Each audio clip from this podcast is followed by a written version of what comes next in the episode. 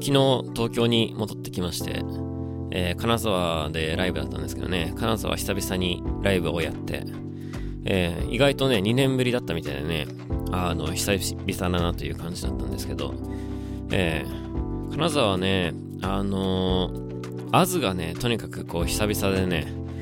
あの楽屋の冷蔵庫に書いた僕らのサインがね、こう見事に消えてましたね。えー、冷蔵庫にサインをしちゃいけないんですかね。それか冷蔵庫自体があの新し新しくなったのかもしれないですけど、えー、まあ、そんなこともありながらのね、金沢のライブでした。あのね、ライブが終わった後に、えー、金沢おでんのね、お店に行こうと思ったんですけど、残念ながら、えー、もうね、やってなくてね、それで、あの、海鮮系の居酒屋に行ったんですけど、まあ、美味しいお魚と、えー、日本酒は飲めましたので、えー、とても満足しています。えー、まあ、昨日帰って、まあ、金沢だったから大体ね、7時間ぐらい車でかかるんですけど、やっぱ結構ね、車で行くと遠いですね。もうちょっと、なんか、あの、いい道があるといいんですけど、どうしてもこう山を越えていかなきゃいけないんでね、あの、なかなかこう、移動自体はね、結構疲れる感じでしたけど、次は広島ですから、広島は広島で結構遠いんですよね。えー、こっちもね、ちょっと移動が大変なんですけど、今回のツアーはね、あの、とにかくやっぱね、移動がね、あの、単発のライブが多いんで、単発のライブが多いとか全部単発のライブなんで、その、いつもだったらね、広島行って、その、福岡行って、四国行ってとか、こう少しずつこう刻んでいくんで、1回あたりのあの移動がめちゃくちゃ長いわけではないんですよ。なんですけど、今回はね、あの、行って帰ってなんでね、まあこの広島の移動もなかなか距離がありそうなんですけど、あの、美味しいもの食べて、疲れを癒してからライブをやろうかなと思ってます。えー、今週もね、えー、今週は結構ね、その、あの、おっぽのね、話とか楽天モバイルの話とかが結構ね、なんか Google のそのニュースみたいなのに取り上げられたみたいですげえアクセスが集まりましてびっくりしましたけどね。やっぱ世の中の関心事としては、このやっぱスマホ関連とかが多いんですかね。えー、まあそんな中でですね、えー、ようやくスタートして1ヶ月、彩雨先生のアヤノメ、by 摩天楼オペラ彩雨、Voicy と。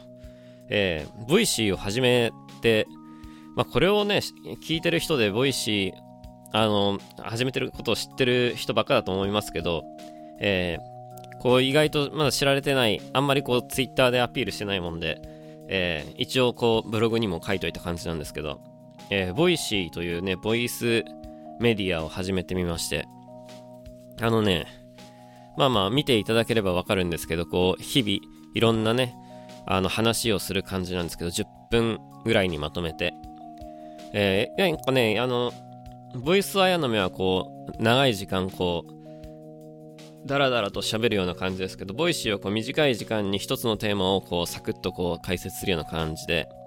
まあ毎日はちょっとできてないんですけど、えー、結構定期的にやってます。あの、やってみるとね、まあ面白いんですけどね、あの、まあ僕があんまりコメントとかをこう大事にしないタイプなもんで、全くこうコメントがこう来ないわけですけど、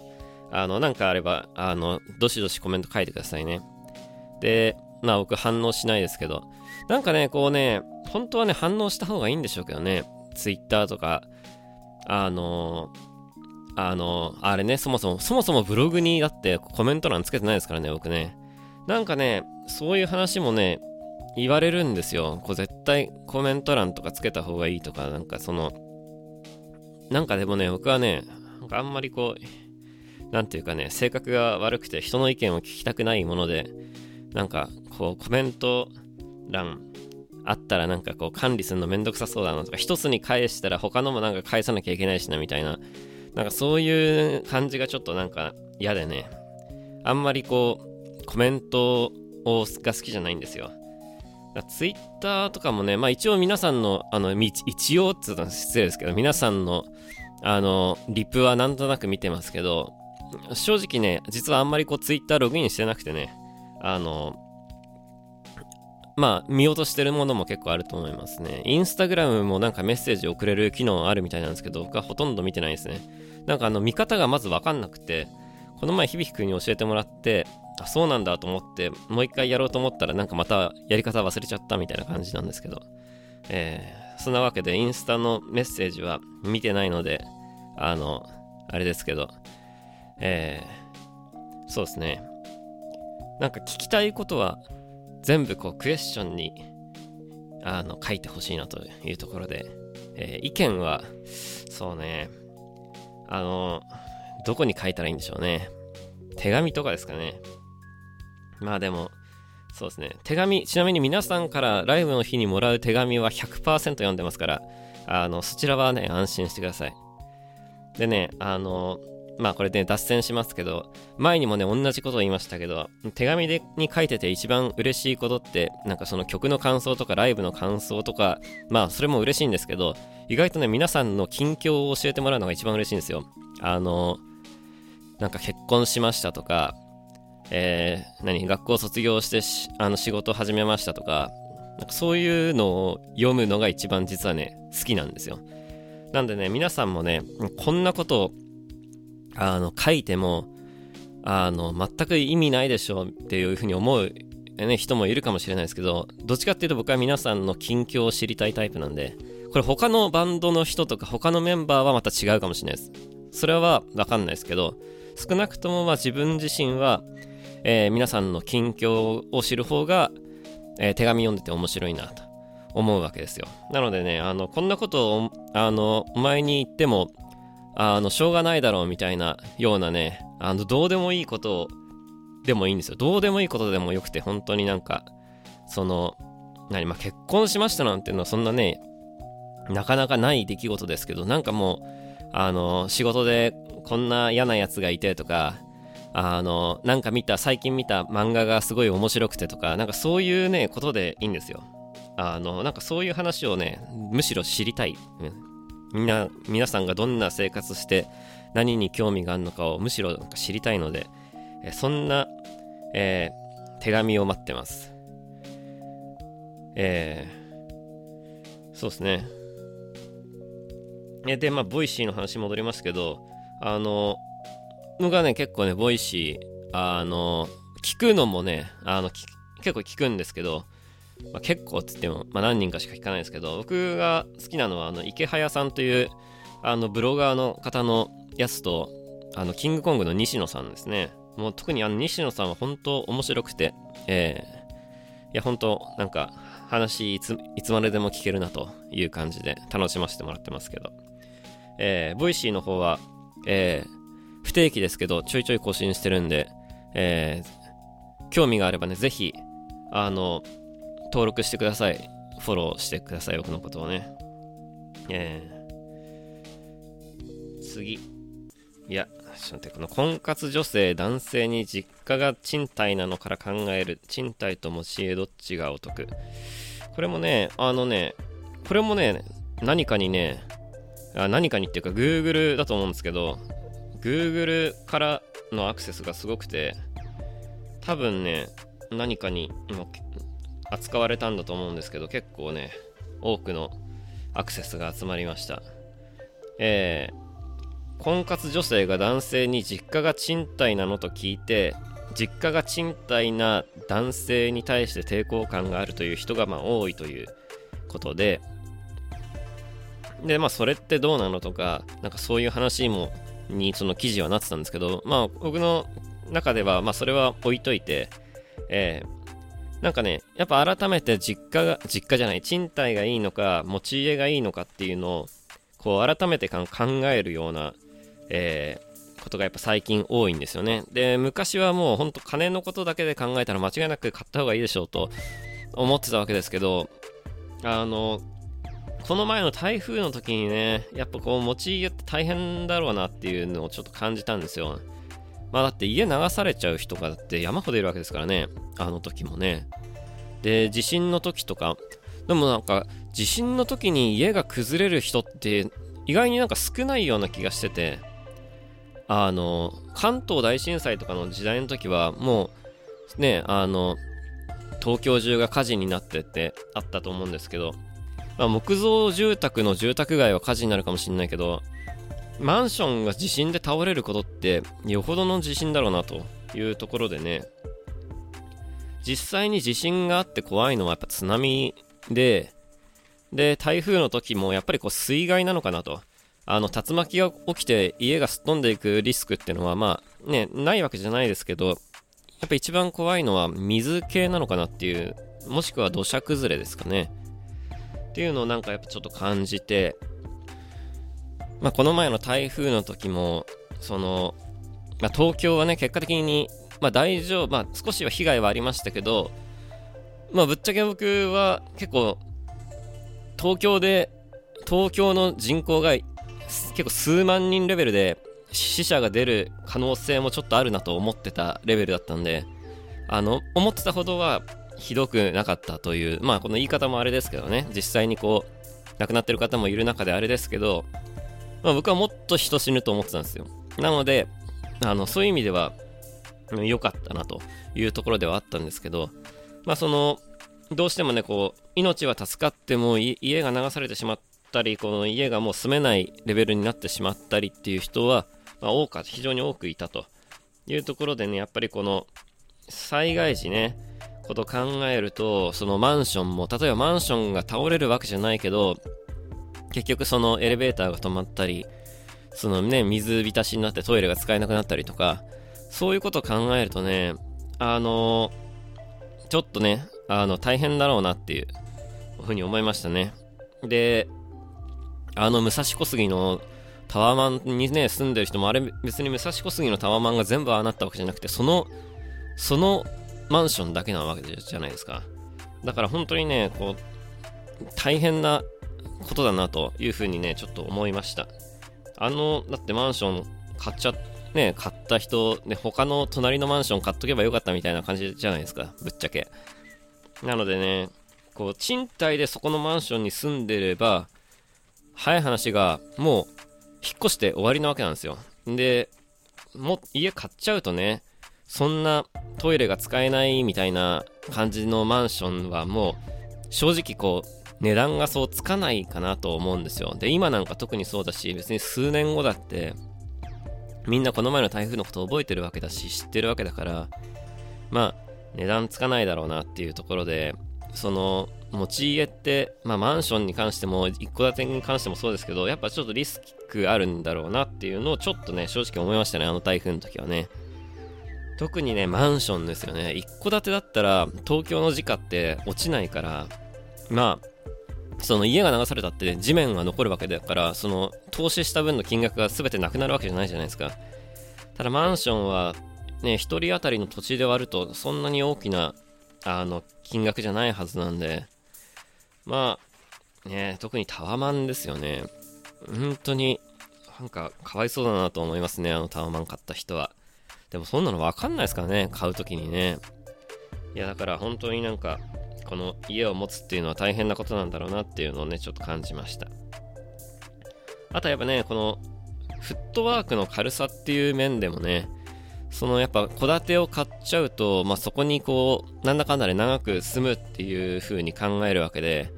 ただまあその東京に住んでると、そのね、転職して職場も変わる人もいるでしょうし、まあ、老後引退してから新しい職に就いてまた職場が変わる環境が変わる人もいるしその子供たちがね、昔はね、まあ、その子供たちもどんどんこう、巣立っていくわけで、あの、家族6人ぐらいで暮らしてた家だけど、結局最終的には2人で住むみたいなね、ことも大いにあり得るわけで、まあ、フットワークの軽さって考えると、あの、でかい家をどんと建てるよりも、まあ、賃貸でつないでいくっていうのも、まあ、一つの考え方なのかなとはいうのもその東京の都市部で考えるとねちょっと思いましたけど、まあ、この辺はねそのどこに住んでるかとかまあその人の考え方にもよるんでね何とも言えないですけどあのちょっとねこの台風を経て、えー、いろいろまた僕もね考えることが多かったなということでねこの話をちょっとブログに取り上げさせていただきましたと、えー、次。うーん。え宇宙人が見つかったら僕らの日常はどう変わるのかと。これもね、あの、最近ねじわじわと、まあ、思ってるまあ思ってるというかあの考えてるようなことなんですけどあのねリアルな話にあの地球外生命体の発見っていうのはもうそのそう遠くないうちにありそうなこう気配があるわけですよ今でそれはあの映画によく出てくるようなね未知との遭遇みたいなそういう劇的な出会いじゃなくてえー、おそらくあの地球外の惑星にあの生命のようなあのものがいるみたいなね感じの発見の仕方だと思うんですよ最初の感じは。なのであそうなんだみたいな感じでおそらく終わると思うんです報道があった時に。そのなんか大統領が記者会見してなんか緊急事態宣言みたいなねそういう感じの映画みたいな宇宙人との出会い方じゃないなくてしれっと発表されてしれっとニュースになって終わるっていうのがおそらく地球外生命体の見つかり方だと僕はね思うわけですよ最近。そんな大したことないんじゃないかなっていうね。でつまりですね僕もそのちっちゃい時は宇宙人があの発見されたらその劇的に日常の生活が変わるほどのインパクトがあると思ってたわけなんですけど、まあ、よくよく冷静になって考えるとおそらく地球外生命体が見つかっても僕らの生活は何にも変わらないんじゃないかなというようなね話なんです。これねあの僕自身はねやっぱせっかく今のこの時代に生きてるからにはねあのその宇宙人発見の瞬間っていうのはね、まあ、見届けたいなと思うわけでできれば生きてるうちに見つかってほしいなというふうに思ってるんですけどまあでも見つかってしまったらしまったであこんなもんかっていう感じなんだろうなっていうふうに考えるとちょっと寂しい感じもしますけどね。ただねその、まあ、話最初に戻りますけどそのおそらくねあの地球外生命体らしきものはね見つかると思うんですよ。結構近いうちに。まあそれが火星なのかどうなのかは分かんないですけどね。で結局ね、そうなってくると、今度はね、まあこれもね、最近よくブログとかこのボイスアイアの目でネタにする話ですけど、その何をもってその生命と呼ぶのかというね、その、そういうなんか根本的な話にもなっていくような気がするんですよね。で、結局なんかその、肉体と精神とかさ、またそういう話にこう繋がっていくのかなというところでね、こう、一体どこからまあいろいろねあるわけですけどね。その有機物がどうしたこうしたでねちゃんとその生命の定義っていうのはいろんなとこにあるわけですけどその何をもってねその生命というかっていうような話がこうこれから先もうちょっとねあの議論されていくのかなというふうに思うんですよね。でできればねその僕らが僕らがというか自分がこう夢見たねその知的生命体ですよね。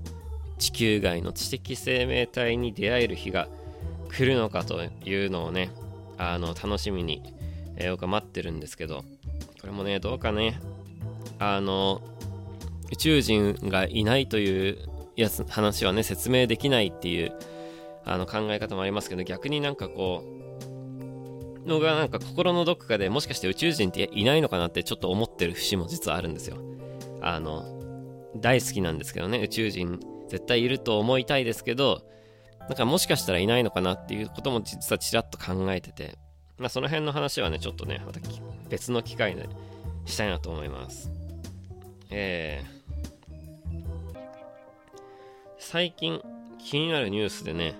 あの、アップルがこれ iPhone のねリースを検討しているという、えー、ニュースがありました。これねニュース。これはねあのあったあった。サブスクリプションサービスとして iPhone のリースを、まあ、検討していると。でこの iPhone のリースがその会社向けなのか一般消費者向けなのかは分かんないですけどえー、これリースってことは iPhone って大体こう毎年出るんでまあまあこれ予想ですけどその毎年新しい iPhone が提供されると Apple からねでその代わり古い iPhone はアップルに返さなきゃいけないとか、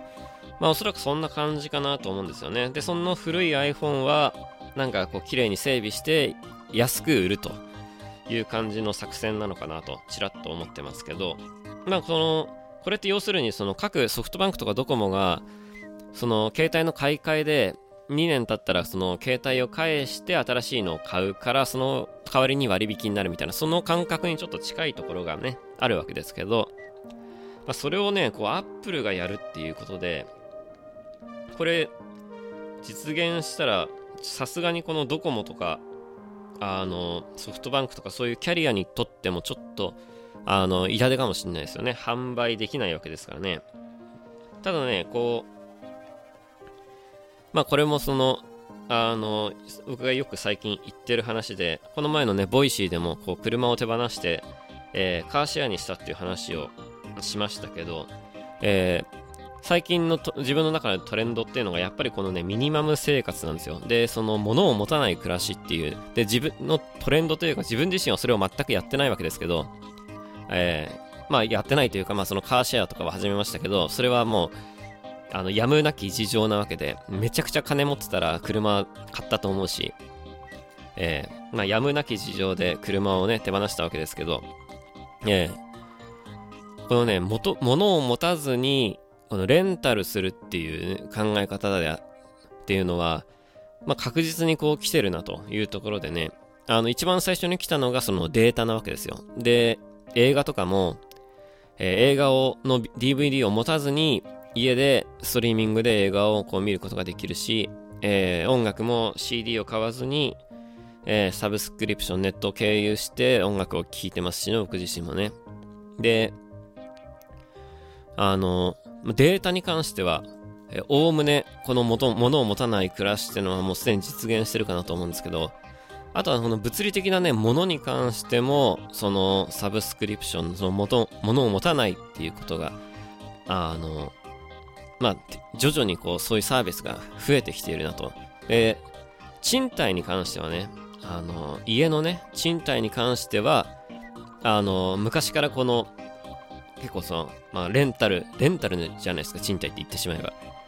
で、その文化は昔からあるわけですけど、それは、あの、当たり前の話ですけど、家があまりにも高すぎるから、その賃貸というサービスがあるわけですよね。で、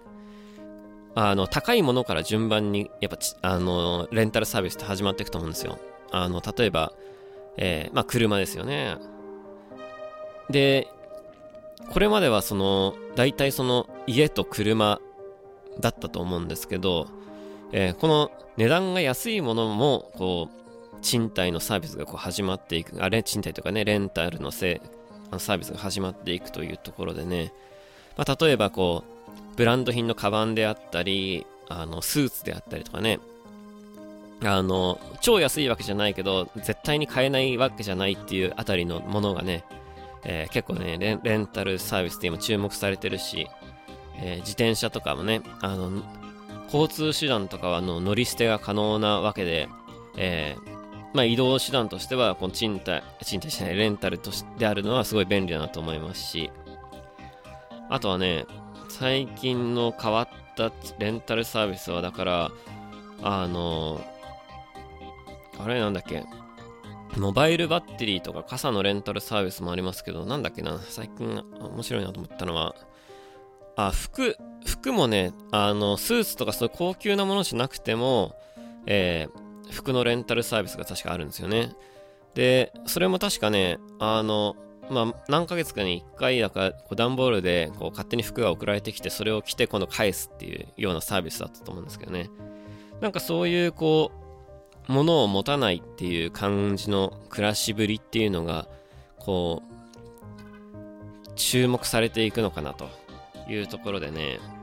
あの、まあ、これも考え方それぞれなんですけど、生活するだけで考えたらぶっちゃけ確かにそれでいいんですけど、その、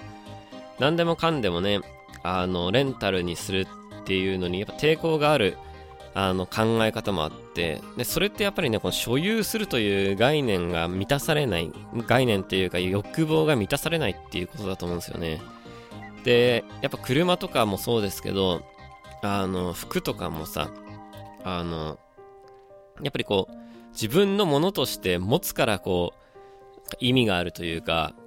あの、それをこう買ったぜっていう、そのね、ブランド物のカバンとかもそうだと思うんですけど、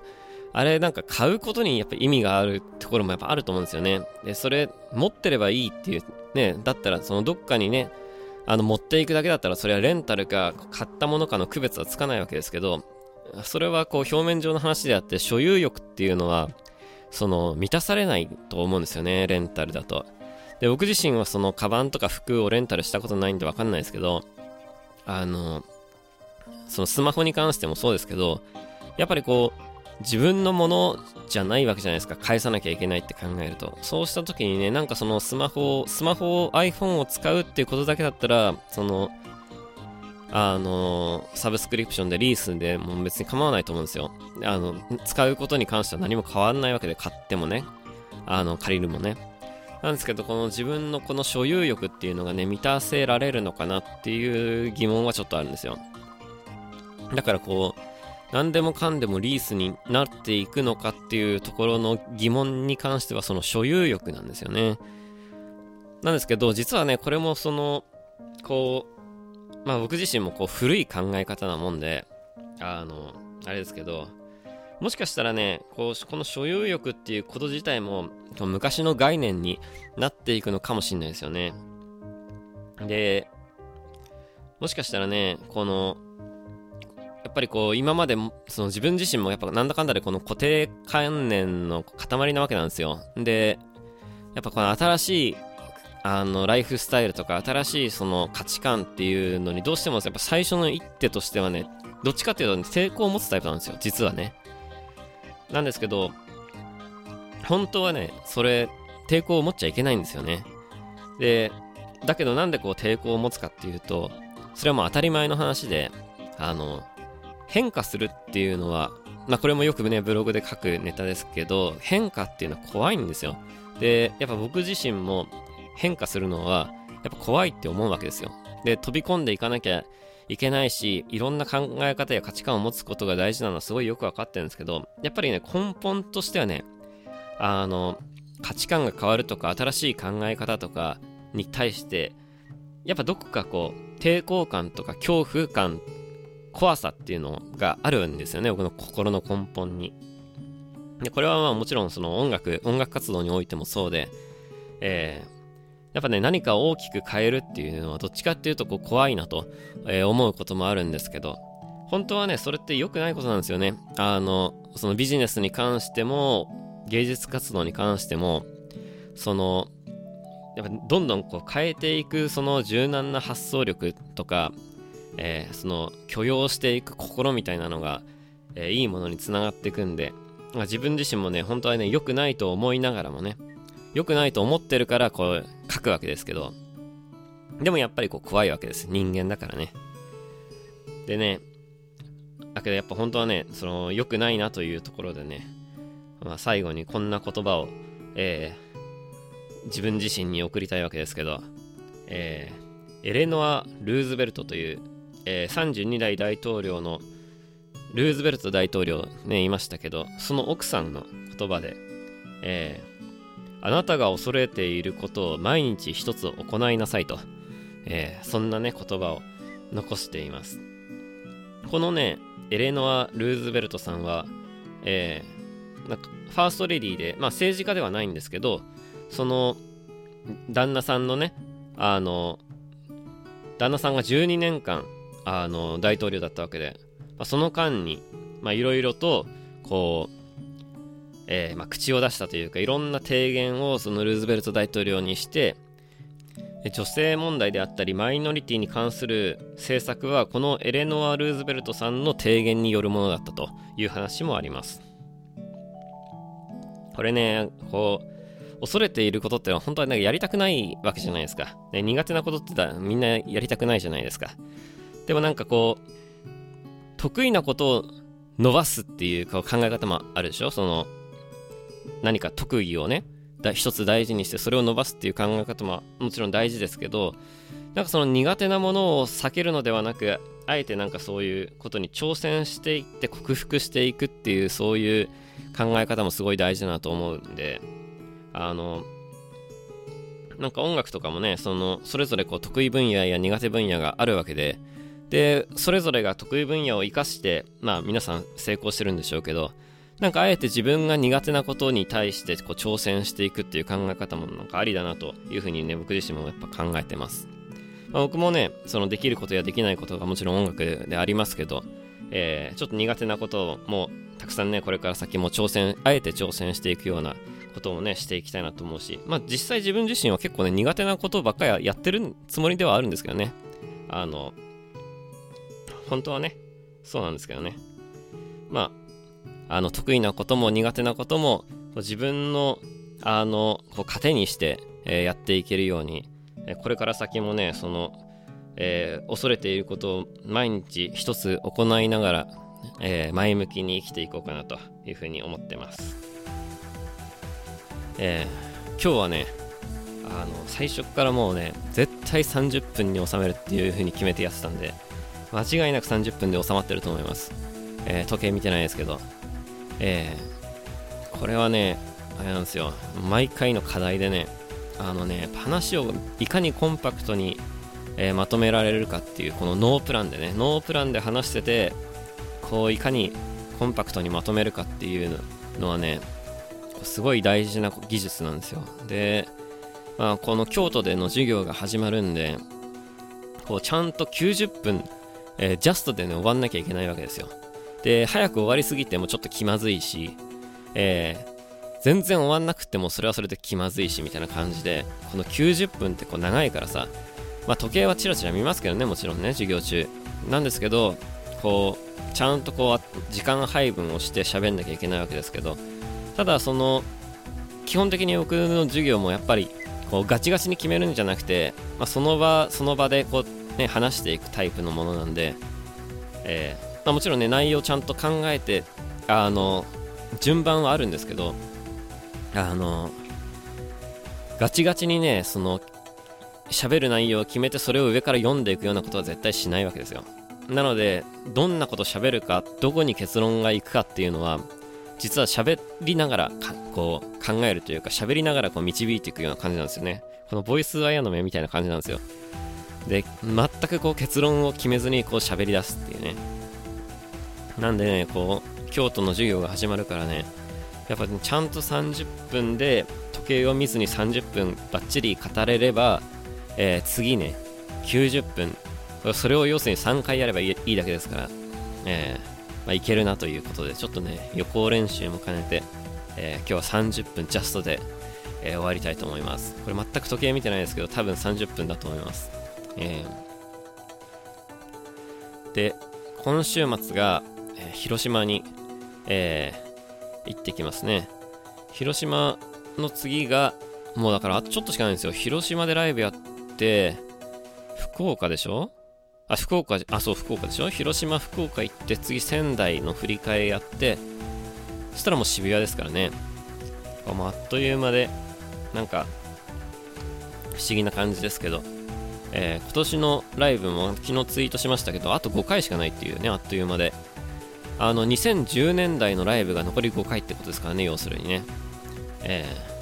ー、あっという間な2010年代でしたけど、まあ、今後2010年代振り返る上でも間違いなくね自分の人生ではもうもうマテンローペラの激動を経験した2010年代でしたね。あのメンバーも変わりましたし、えー、2010年にメジャーデビューしたんであのキングレコードにお世話になってから10年っていうことでだいぶね長くいますね。あの、本当になんか、あの、劇的に、まあ、生活がいろいろ変わった10年間ではありましたけど、えー、おかげさまで、皆さんのおかげでこうしてね、楽しく毎日生きてますんで、えー、2020年代もよろしくお願いしますということで、ちょっと気が早いですけど、えー、今日はこれで終わろうかなと思います。え、広島のライブにぜひね、あの、見に来てくださいね。西日本に今回のツアーで行くのは、まあ、大阪より向こうにはまだ行ってないんで、えー、初めてということで、えー、多分、初めてね、このライブを見る人もいると思いますけど、えー、今かなりいい感じで、あのライブやれてるんで、えー、ぜひ期待してて待ってください。それじゃあまた、えー、来週もぜひ聴いてください。バイバイ。